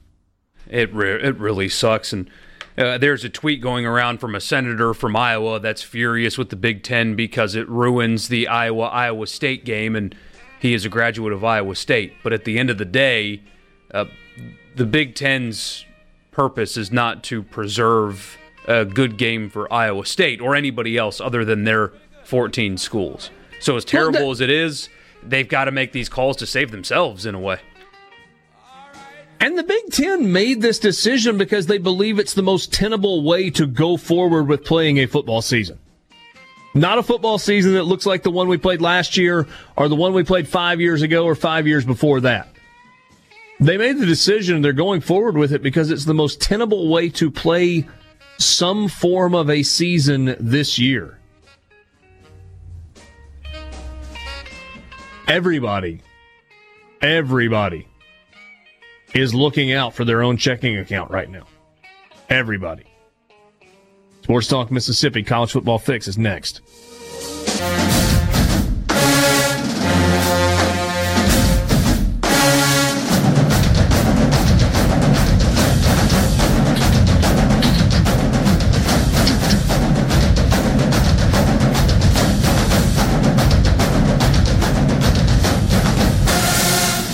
Sorry, I just thought I'd let that go a second. If that was okay. Oh, you had to let it go. Sports Talk Mississippi with you rolling into the 5 o'clock hour on this Thursday afternoon, just after 5. Thanks for being with us. C Spire text line open to you 601 879 4395. Bull, there's a lot of it in wireless, but C Spire thinks you deserve a plan that's actually what it says. Here's the real deal. The best plan for one or two lines, period. Unlimited talk and text with 10 gigabytes of high speed data. $45 per line with auto pay and paperless billing. Without auto pay, just 50 bucks a line. How's that for fine print? No bull. That's the real deal. Switch today at cspire.com slash real deal. Before we get to the college football fix, if you missed this earlier today, uh, Governor of the state of Mississippi, Tate Reeves, had a press conference and he was addressing the issues related to COVID 19 and the outbreak within the state. Uh, tightening restrictions on counties with significant spikes in cases. 13 counties uh, will have a mandatory mask order in place when shopping and at public gatherings. Those counties are Hinds, DeSoto, Madison, Harrison, Rankin, Jackson, Washington, Sunflower, Grenada, Claiborne County, Jefferson, Wayne, and Quitman. No more than 10 people can gather indoors and no more than 20 can gather outdoors in those counties. Citizens must all wear masks when shopping and at public gatherings. The executive order will go into effect sometime next week. The order does not impact restaurants, bars, or casinos. Rules already in place are still in effect for those places. All right. Hinds County, DeSoto, Madison, Harrison, Rankin, Jackson, Washington, Sunflower, Grenada, Claiborne, Jefferson, Wayne, and Quitman. So you've got some concentrated areas. Like the Jackson metro area, obviously, is there with Hinds, Madison, and Rankin all together. You got uh, Sunflower and Quitman in the Delta, Harrison County, Jackson County on the coast. I guess Washington County in the Delta as well. Grenada just kind of sitting right there in the middle of the state. Claiborne down around Port Gibson, or I guess Port Gibson and Claiborne County. Yeah. And then southeast Mississippi as well with Jefferson and Wayne. So kind of all over the place. Don't you think that, you know, we talked about flattening the curve and those first few weeks when they, they did lock down everything, everybody was pretty good about following all those regulations. We saw the curve start to flatten a bit. I think if, if people get back on board with that for a month, we, we could see another good, you know, downturn and get back, get closer to getting back to normal. Yeah, I mean, I think a month is what it takes. Right? Three weeks to a month. Yeah. Yeah. And the likelihood of the meme you saw on Facebook being accurate is very small. So, what meme is that? that? any of them, all, all of Oh, them. oh, okay. I, I get you now. The We're accuracy same of page Facebook memes are, uh, are are negligible. So, Well, there's one that is the um, how not to wear a mask meme. ah, then. Can't we, again, we can't can't bring that one up. but I, I found it so. You've had you've seen. Don't public- let your nose hang out of the top of your mask. No. Because you don't let your hang out of the top of your drawers. Well, well, he did it. I did what? You, you described the described meme. Yeah. the- Yes, the way I you did. and there's no reason not to because that's a public service announcement. I went to Kroger today. Of the people not people wearing masks, I saw two people not wearing masks and two people wearing them wrong, and the two people wearing them wrong both worked for Kroger. Ah. So It's like, come on, guys, But pull it up. You've seen all these public freakout videos, right? And every I saw one yesterday where the lady was like, "You need to learn civics. I don't have to wear a mask." And it's like, "No, you don't. You're exactly right.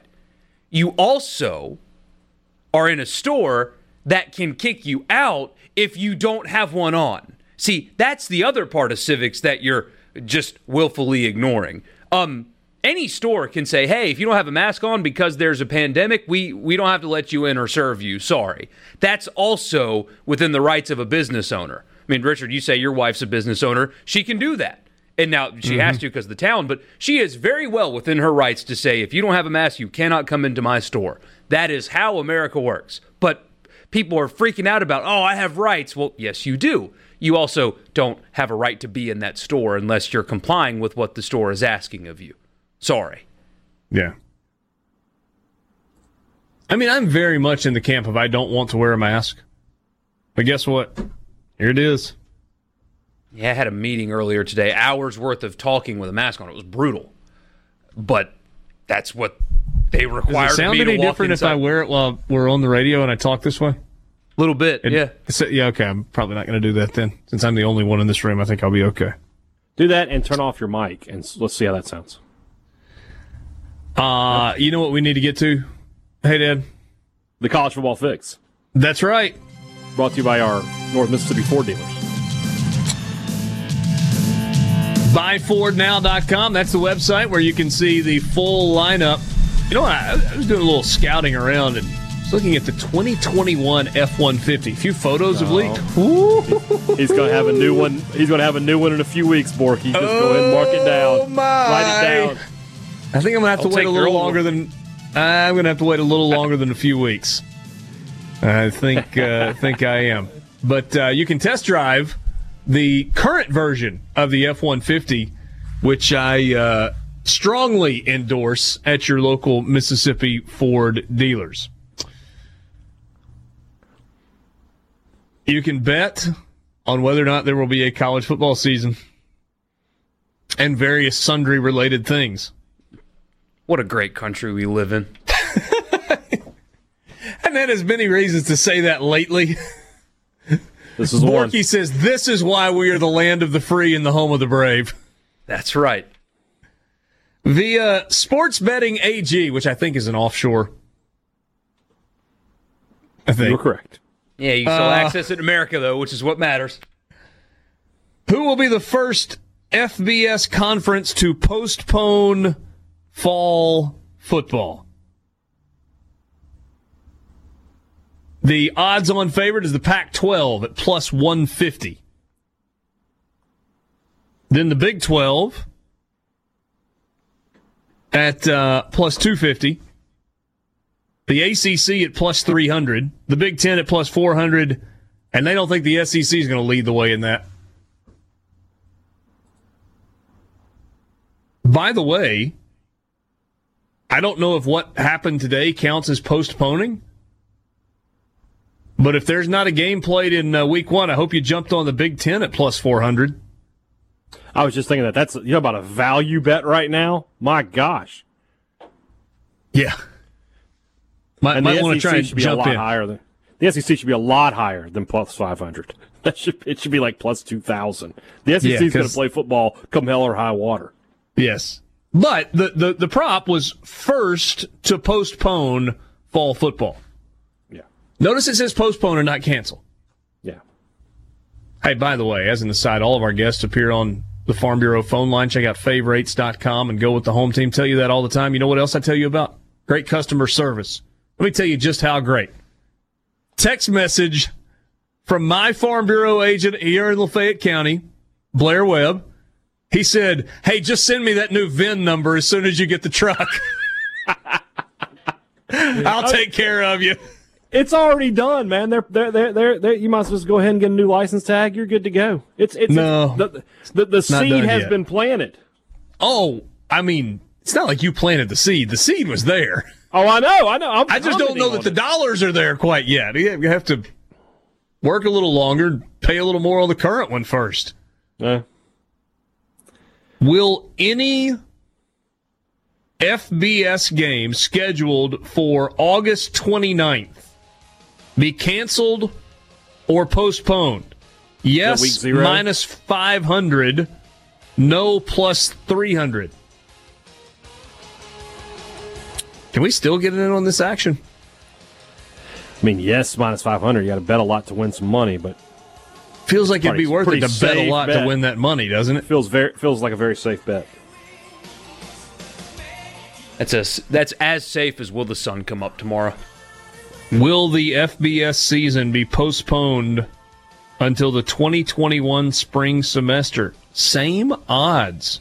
Minus 120 for yes, minus 120 for no. Hmm. That's your college football fix, driven by Ford and your local Mississippi Ford dealers.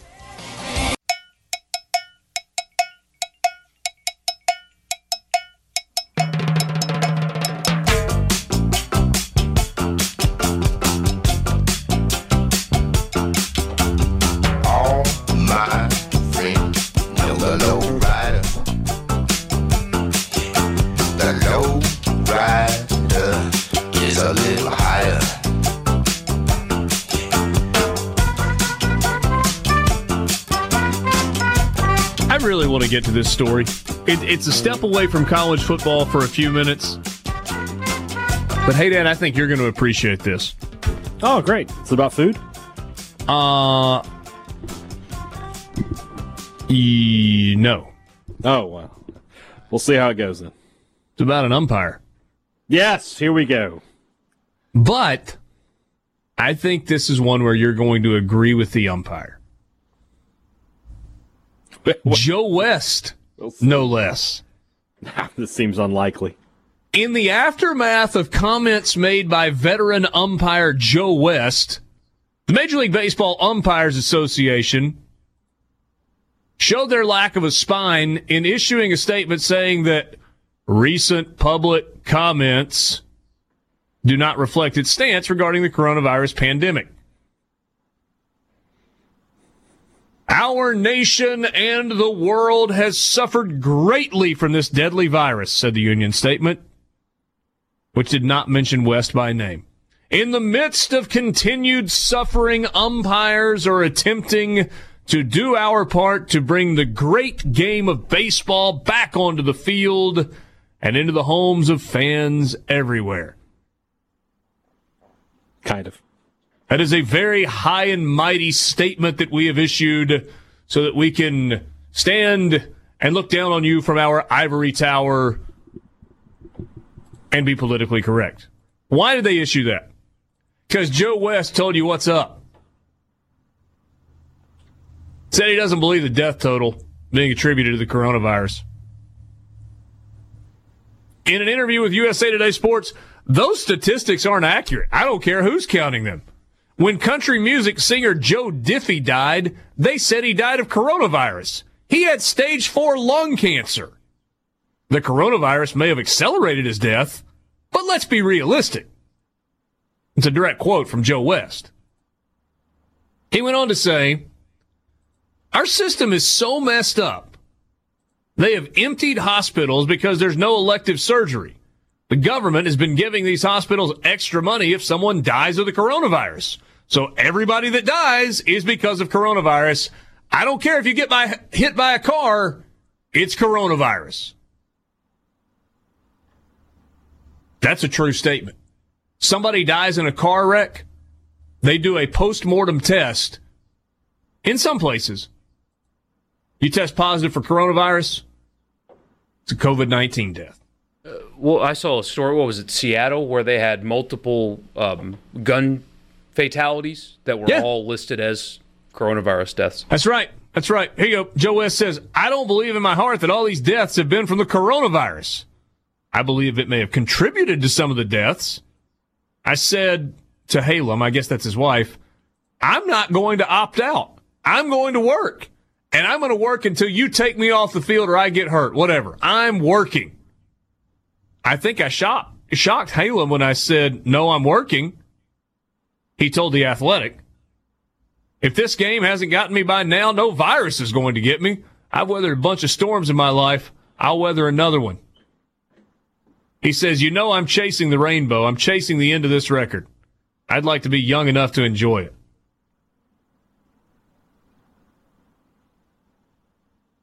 Joe West telling it like it is. I told you you'd like that one, hey Dad. Do you? It's all right. It's okay. He should stick to sports. It's like that onion headline. You know, the worst person you know just made a great point.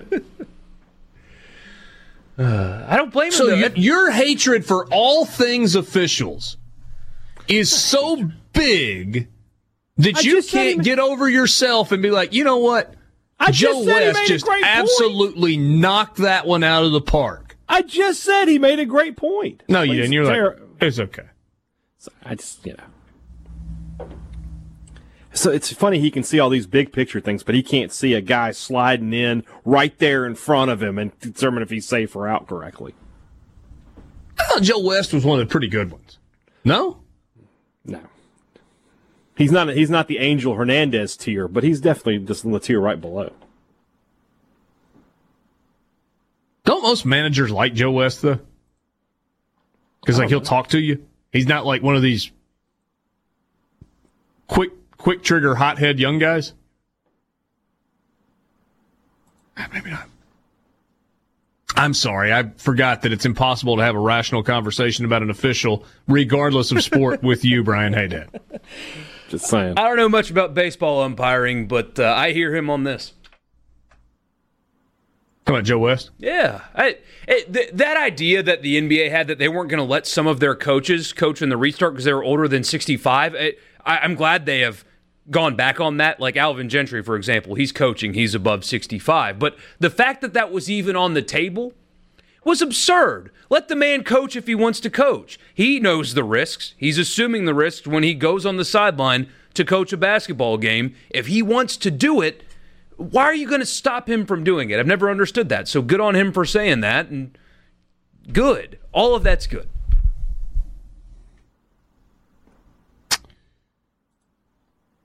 So we got the uh, the news earlier today that the Big Ten was not going to play any non-conference games, and a uh, a little bit of a follow up to that story with some quotes from Kevin Warren, the commissioner of the Big Ten, and Gene Smith, the AD at Ohio State.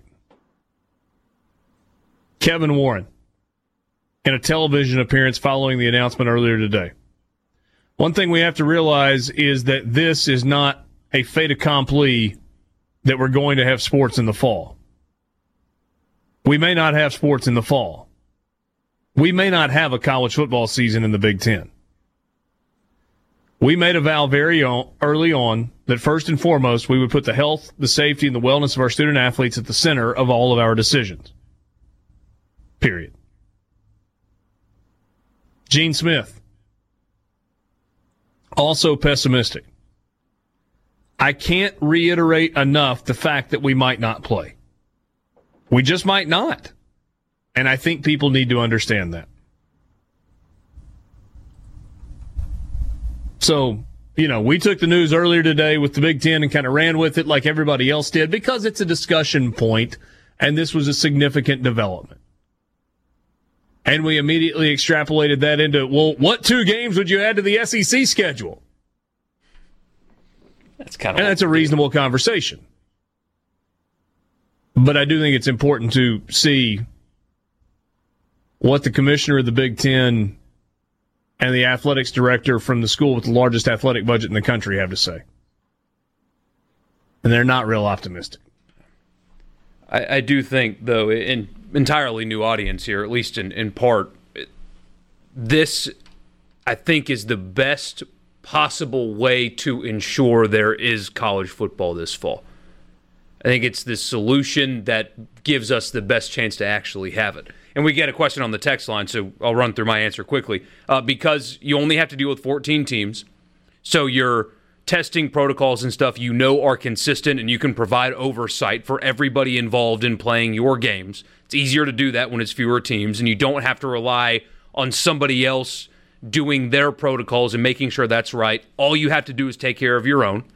It allows you to be more flexible with scheduling. You can play fewer games over a longer amount of time. So, in case there's a small outbreak within a team, you have windows of opportunity to make that up.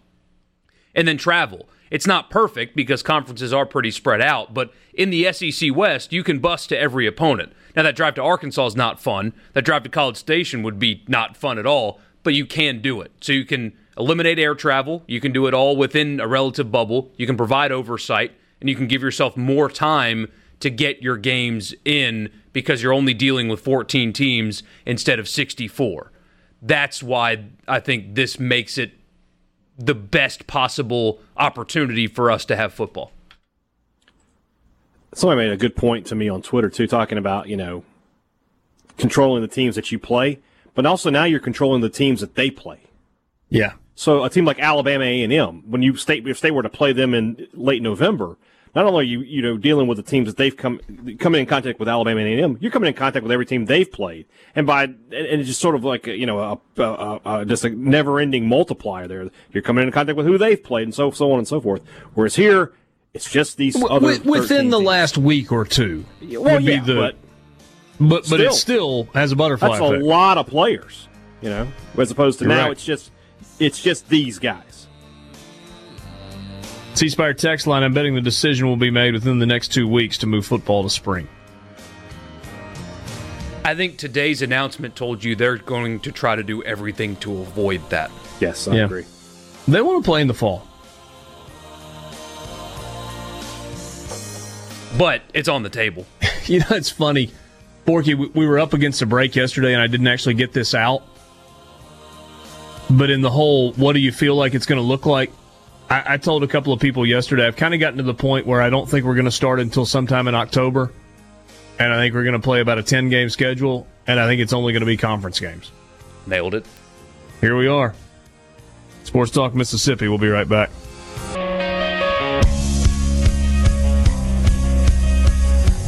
C Spire text line 601 879 4395. I told you guys lives are more important than sports. It's just a game. The virus is real. The virus is not a game. Thanks for that. Appreciate it. But that's what we've been talking. It, maybe we have, according to that listener, been insensitive, but I think we have often added the qualifier. It's a sports show. We're trying Well, to yeah. figure out how to get back to sports. That and but we've added the qualifiers always and do so safely. Do it as safe as you can because life still goes on. I, I said had somebody say to me, "Well, I mean, you're going to work every day." Yeah, I am. I go to the store. I, my wife and I have been out a couple of times, not often, but a couple of times. We we are doing things. We're still living. Life still does have to go on. You can alter it some. We've Sure, done man. that. I'm planning on getting on an airplane next week. Yeah, and you're going you're going to try to do it as safe as you possibly can. But at the end of the day, you you've got to live. We all have to live. And I wear masks because I've said it on this show before. My wife is close to her elderly grandparents. I- It's the right thing for us to do. Just in case we get it, giving it to them would be a very bad thing. So we take extra precautions sometimes. We're not perfect with it, but we alter our life a little bit but we still live it. And talking about sports and wanting them to come back and the NBA players going to the bubble today is something I got really excited about because life still does have to go on. And they're doing it as safely as possible in Orlando. And every single day I try to do it as safe as I possibly can. But we still got to live, man. We can't live in fear because that's just as dangerous. We get a message on the um, Sports Talk Mississippi Twitter feed. Apparently, uh, umpire Joe West's information was not entirely accurate. Imagine that an umpire didn't have all the information. Amber says, according to Snopes and Joe Diffie's wife, he did not have lung cancer. Just saying, don't mess with Joe Diffie. Went with the went to the replay. Nope, I'm still right. Out.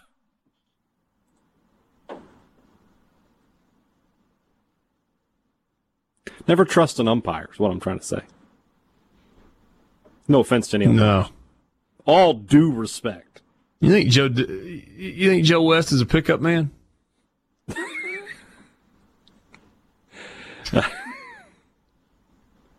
Eh. Uh, I'm proud of you for uh, catching that reference. I know my '90s country. Isn't it amazing? I said that to um, this past weekend. It was with some friends, and I, I just made the observation. I was like, I don't know that I realized that I listened to that much country music in the 90s and early 2000s. Because you're hard pressed to have a country music song from that era come on the radio where you don't know at least half the words to every song. Yeah. At least half. Vicksburg didn't have MTV when I was growing up, so we had to watch some CMT if you wanted to see some music. videos. Oh. I got you. Greg Sankey Still wo- released a statement, by the way, just came out. About Joe Diffie? No, Wow. Okay. uh, just Topical. Um, uh, just breaking news here, Thanks relevant to our, our listening audience. Um, but basically, Greg Sankey, when he went to Syracuse, he got a degree in coach speak. That guy is a master of saying a lot of Syracuse. words. He- according to Google, he got a graduate degree, a master's degree from Syracuse University, Oh, maybe you got a master's there. I thought he did like Ithaca College or something. State University of New York at Cortland, and SUNY Cortland. Yeah, that's uh, that is apparently a place.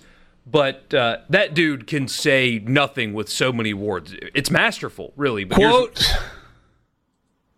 The SEC will continue to meet regularly with our campus leaders in the coming weeks, guided by medical advisors to make the important decisions necessary to determine the best path forward related to the SEC fall sports. in other Close words, quote.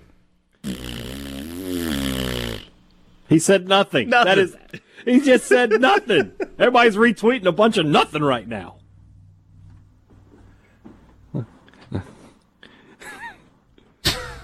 Like what's his SEC Commissioner Greg Sankey on t- today's events, and they put the quote. He didn't say anything about today's events at all. He said nothing. He also said we recognize the challenges ahead and know the well-being of our student athletes, coaches, staff, and fans must remain at the forefront of those decisions. Well, that changes everything. Bombshell, really. Breaking news. Going to try to stay safe. I mean, it's inevitable, right? There's no other option that once the ACC makes it official and the Pac 12 makes it official, that they're going to have to follow suit because there's not really any other option. Especially when you talk about, uh, I don't think there's any. Was there an SEC, SEC Big Ten game scheduled? I don't think that there was. So, you know, when the Pac 12 says it, well, then Alabama loses. Arkansas, USC. Notre Dame. Oh wait, no, not a- Notre Dame just should be in the Big Ten. Sorry. Right, right, right. But I mean, when the Pac-12 does it, then you've lost Alabama, USC. If the Big 12 does it, now we've lost Ole Miss and uh, and Baylor, and we've lost LSU and Texas, and then so on and so forth. So the SEC is Vanderbilt, gonna have Kansas to- State. Yeah, Got, got to keep that one on the schedule. I, I- I like watching. Kansas State's a fun team to watch play. I like their offense, but yeah, you see what I'm getting at there. That once the other once conferences that have SEC teams on their schedule make this decision, you, you, the decision is made for you at that point. Unless you want to, you know, contact the Sun Belt and be like, "Man, do we have an offer for you?" Hmm. Ole Miss, Arkansas State in Houston. Let's go. I mean, you might be onto something there. I mean, you know, is there an alternative to playing only conference games? Yeah, you got a bunch of.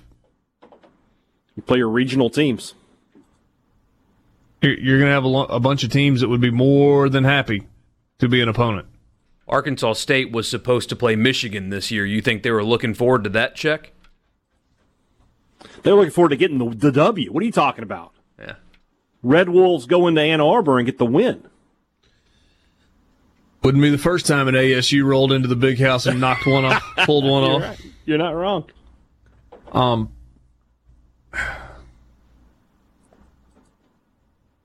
are you going to be able to play for a national title? Nah. If I were Greg Sankey in the SEC, I would schedule and plan to make the SEC championship the final game.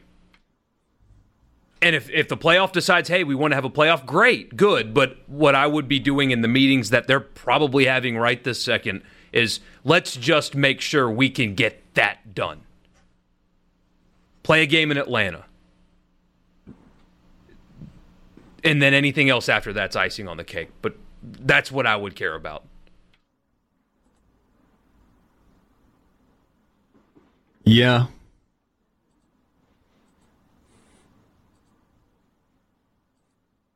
I mean there there is an element of what's the point?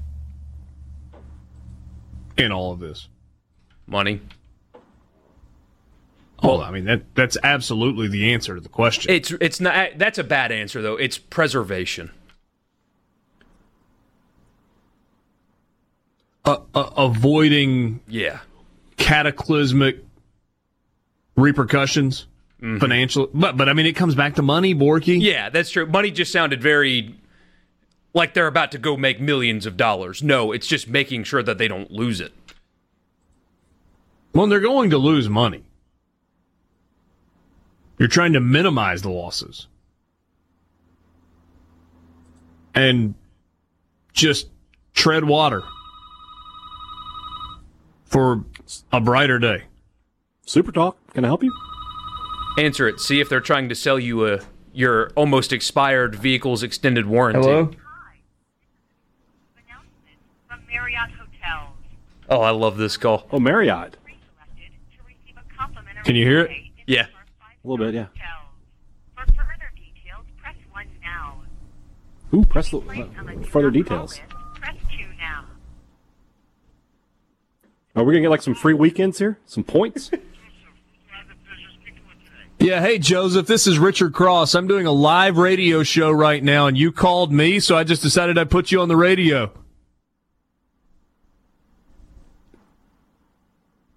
Oh, Click. Joseph, Joseph, do you not want to talk anymore?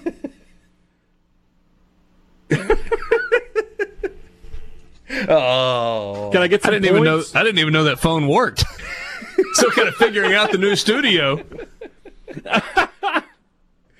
Uh, at least it wasn't for like an automobile warranty it expired. I always Or, tell know- them that uh, my vehicle, I, I don't have an extended warranty because it's one of those boat cars, and I've never really gotten it registered. And that's usually when they hang up on me. Boat cars. Boat cars. You never seen uh, one of those cars that can literally just drive into the water? Oh, like the tour bus things in the cities. Yeah. But they make them like personal sized as well, and that's, That's what I always tell the telemarketers. That's you know the what? kind I of th- car I drive. Next time I talk to one of those people, I'm gonna say, I don't have a warranty. I would like to get one, but my vehicle is stolen.